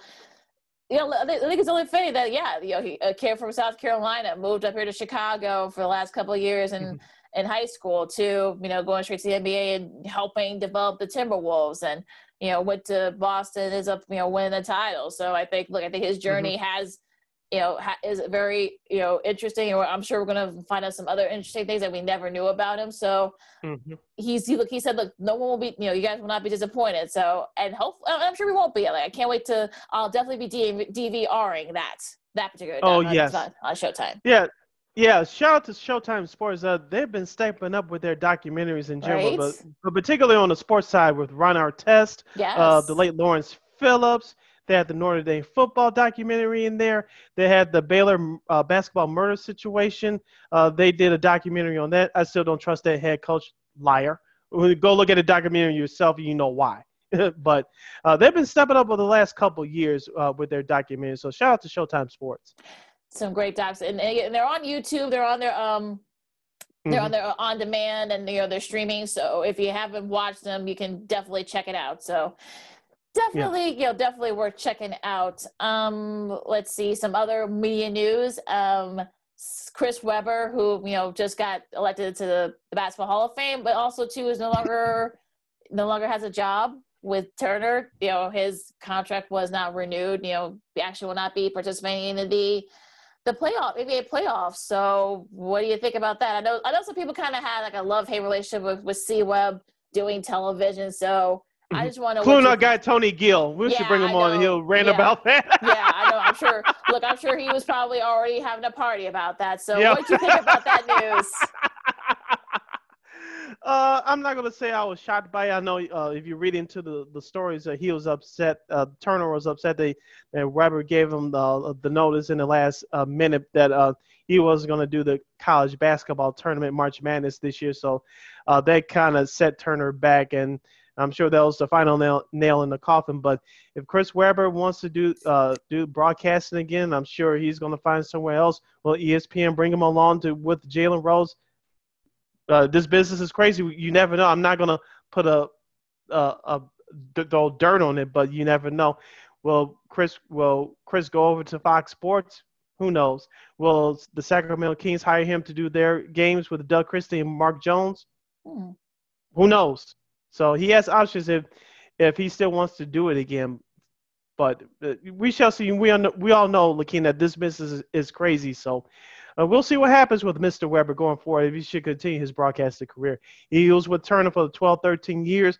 I know no one expected him to be there that long, but uh, he did a heck of a job, uh, according to his bosses, up to this year yeah, so definitely we'll see where the future goes for him when it comes to broadcasting. Also, too, one of the legendary broadcasters will be retiring after the, at the end of the season.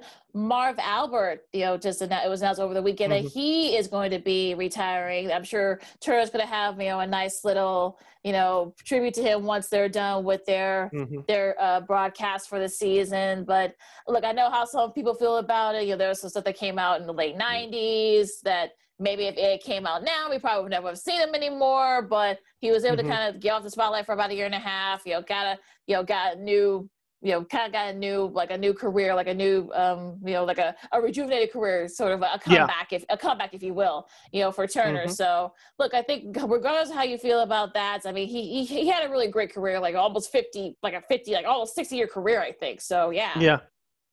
Yeah, he, uh, he was the soundtrack to our lives, looking especially during those Bulls championship runs in the 90s when ABC got the uh, network package from CBS prior to the 1991 season. Of course, many people thought he was the announcer for the Bulls when those games were on NBC, along with uh, Mike Fratello during the first three P years for the Bulls. Of course, Marv worked with Matt Guokas and Bill Walton and Doug Collins uh, during the, the last uh, Bulls um, championship run there in the late 96, with the exception of the 98 season, which was handled by Bob Costas.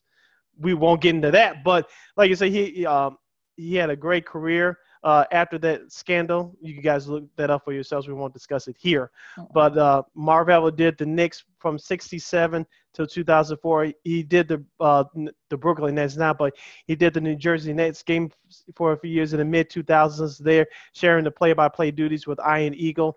And of course, uh, he was doing Turner. He also did the first few years of the March Madness tournaments uh, when they premiered on Turner back in 2011. So this guy had a great career. Career. He also did NFL football for Westwood One, and uh, the NFL on NBC when they were still doing Sunday afternoon games at the time. So uh, he had a, um, a, a long career. Salute to Mr. Albert. We gave a little tribute uh, in our last episode. He was a soundtrack to our lives, and, and he will be missed. But congratulations to Mr. Albert on a great career and you know, yeah, he should definitely get commended and applauded for all the career that he had. Mm-hmm. Like I said before, we talked about this. We talked about the scandal. We talked about you know that if it was a different time, then maybe we probably would never mm-hmm. see it anymore. But like I said, he was able to kind of rehab his image and you know have a nice mm-hmm. comeback. He also did. When we also did on the NFL on CBS for when they first got the, the coverage back. So good, yeah, good call, yeah. So yeah, yeah, so definitely had definitely you know call all types of sports, and he should definitely you know I'm sure I'm sure Turner's going to do it and have a nice little salute to him once they're done with their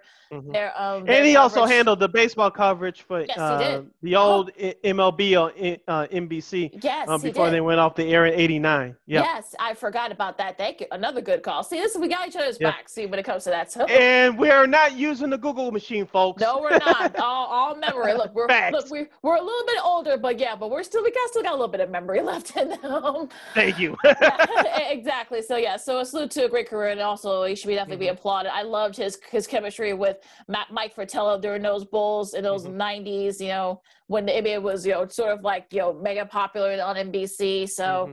definitely, definitely a nice salute to him and a great Hall of Fame career. Yes. All right. All right, Lakina, wrap it up couple of shout outs real quick though. Shout outs to Sam Houston State Bearkats with a with a K at the cover of our cast. You know, they they won the FCS title beating South Dakota State, which ended, ended up being a, a, really good game too. So, you know, they played in Frisco, Texas. They had to wait about an hour because of some weather, severe weather had hit the Texas in the mm-hmm. Texas in that area in Frisco, Texas. But it turned out it was a great game. And I, Isaiah Davis, you know, had three touchdown runs and a losing cost for the Jackrabbits of South Dakota State. So it's gonna be a little bit of an undertaking for them because, you know, they got to come right back and you know and, and, play again later in the fall. So we'll see, you know, give the guys a chance to heal. Also, KC Keeler, too, who joined Jim Tressel is just a second coach to win um, FCS titles with two schools. So, you know, also congrats to everybody on the team. Also, too, there will be no Triple Crown winner this year. Sorry, guys. I'm sure. Look, I'm sure. Like deep down, I think they're happy about that. well, all of that, well, all of that, that came out about about D. Wayne D. Wayne Lukas, but you know, Rombauer wins. You know, just edging out um, Medina Spirit to win the uh, the Preakness um, this past Saturday. Also, to Mike W. McCarthy. This is his first Triple Crown race win as a trainer. He has a couple of Breeders' Cup. This is his first Triple Crown um, race win you know, been close a couple of times, so he should, you know, been around for a long time. He's actually unlike the unlike Bill, Bob Baffert, he's actually he's actually very well liked. so you know, I'm sure people were very happy when you know his horse won. So a couple of shouts to them to, to them, and you know, as, as a, a, great a great and busy uh, weekend in sports. All right, take us home. All right, you follow me at Keena McGee on the Twitter and at Keena McGee on the IG. You can follow yours truly, Sydney Brown, on the Twitter and the IG at SidKid80. Once again, that's SidKid80. That's S I D K I D 80. That's S I D K I D K I D 80. Excuse me. You can follow this podcast, Second City Sports, right here on YouTube at WARR Media. Videos drop every Monday and Friday. Once again, videos will drop every every Monday and every Friday right here on YouTube at WARR Media. Once again, at WARR Media. Our podcast version will drop every Tuesday and Saturday at WARR on Anchor. Once again, the audio version every Tuesday and Saturday at WARR on Anchor, which keeps you over to Spotify, iTunes, SoundCloud, Stitcher, Google Play, and the iHeartRadio app. Just type in that search engine box on all podcast platforms, WARR on Anchor. And you can go to weareregalradio.com and last but definitely not least, you can follow us on all social media platforms, including right here on YouTube at WARR Media. Once again, at WARR Media. That's Facebook, Twitter, Instagram, and YouTube. Once again, at WARR Media on Facebook, Twitter, Instagram, and YouTube. Like, comment, share, subscribe. As our good friend George Offman always says, subscribe, subscribe, subscribe. And as we kiss more kisses and take a bow, thank you for your supports and yes. subscribe. So for Sid on the key, I know it's gonna be a little bit warmer for you know after you know next few days. So, but please be safe out there and you know wear your mask if you're not gonna get vaccinated. If you're gonna get vaccinated, still be safe though nonetheless. Mm-hmm. So for Sid, I'm Lakia. This is Second City Sports Zoom style, and we'll see you this weekend. Don't forget, our next episode we'll have our NBA playoff preview show with some exciting guests and analysts. Until then, till next time, holla!